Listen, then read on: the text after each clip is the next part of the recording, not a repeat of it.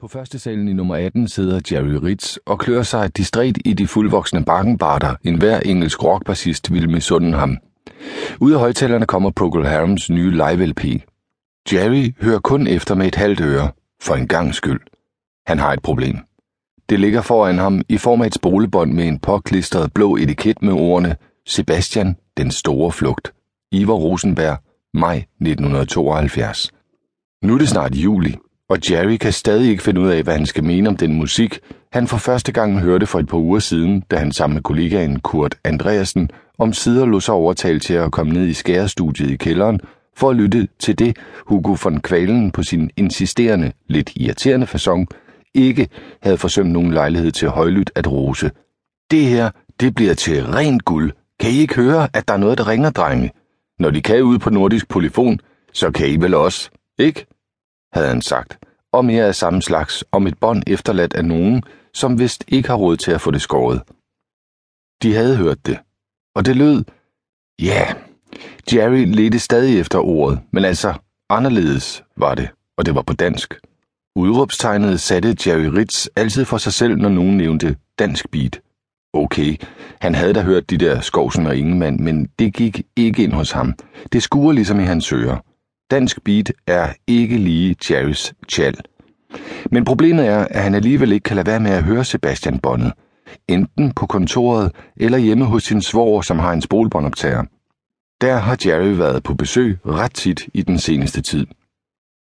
Jerry Ritz er ny på Høftingsvej. Han kommer lige fra koncertarrangør Arne Vorsøs firma Bendix Musik, det senere ICO.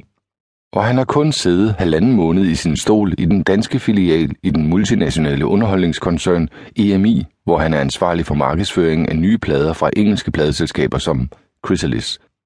Han bliver igen irriteret på von Kvalen. Hvorfor skal han, som har med det udenlandske repertoire at gøre, absolut tvinges til at tage stilling til noget dansk? Men han måtte give von Kvalens intuition ret.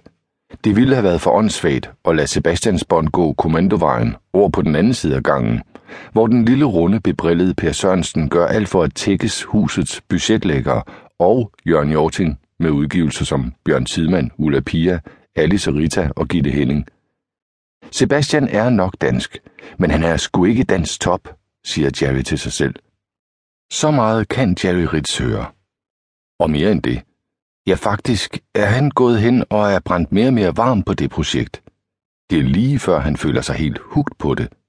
Så måske man skulle... Ude på Amager, i en foranværende ostebutik på Øresundsvej 30, sidder Allan Mylius Thomsen og fingererer ved sit indiske halsmykke af blik og læder, mens han skuer ud over et skrivebord, endnu tommere end Jarvis på EMI. Allan synes egentlig tiden er helt fed, men måske lige lovlig heavy netop nu. Allan er på skideren. Han siger det bare ikke højt, end ikke til sig selv. Han snakker ellers meget, og som regel godt for sig og sine mange syge mostre, men har vendt sig til ikke at sige noget, der kan svække hans ry som den med de flyvske idéer, der kun mangler en dristigere verden for at kunne blive realiseret.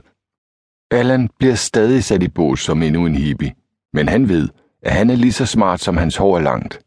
Hvorfor sidder han så her skakmat, så det batter? De havde jo planlagt det hele så perfekt. Ryan, ham og Knud, men mest ham. Først skulle de lave pladeselskab og musikforlag, så lege sig ind i Rosenbergs nye studier ude på Dorteasvej, indspille Knuds nye fede danske sange, tage et hurtigt banklån og så udgive pladen med overflot omslag og det hele. Hele tiden være 30 dage foran den første kreditor i rækken. Det var planen. Og så vælter det hele så let, som havde det aldrig været til. Først bankens høflige, men bestemte nej til at forsyne forårstegn og musikforlaget Septim med mere end et stempel og en postadresse, så kommer von Kvalen ud fra Høftingsvej og siger, at han ikke vil gøre båndet til plade, hvis ikke pengene falder kontant ved overdraggivelsen. Og siden har de bogstaveligt talt træsket fra pladeselskab til pladeselskab for at afsætte sangene om den store flugt. Ham og Knud, men mest ham. Demos, Metronom, CBS og Mørks. Alle sagde nej mere eller mindre, men nej. Også ham, Peter Ingemann, som er med på båndet. Allan havde hørt, at de kaldte ham Peter Pengemand, så han fik den store flugt tilbudt for 10.000 kroner. Havde pengene, men ville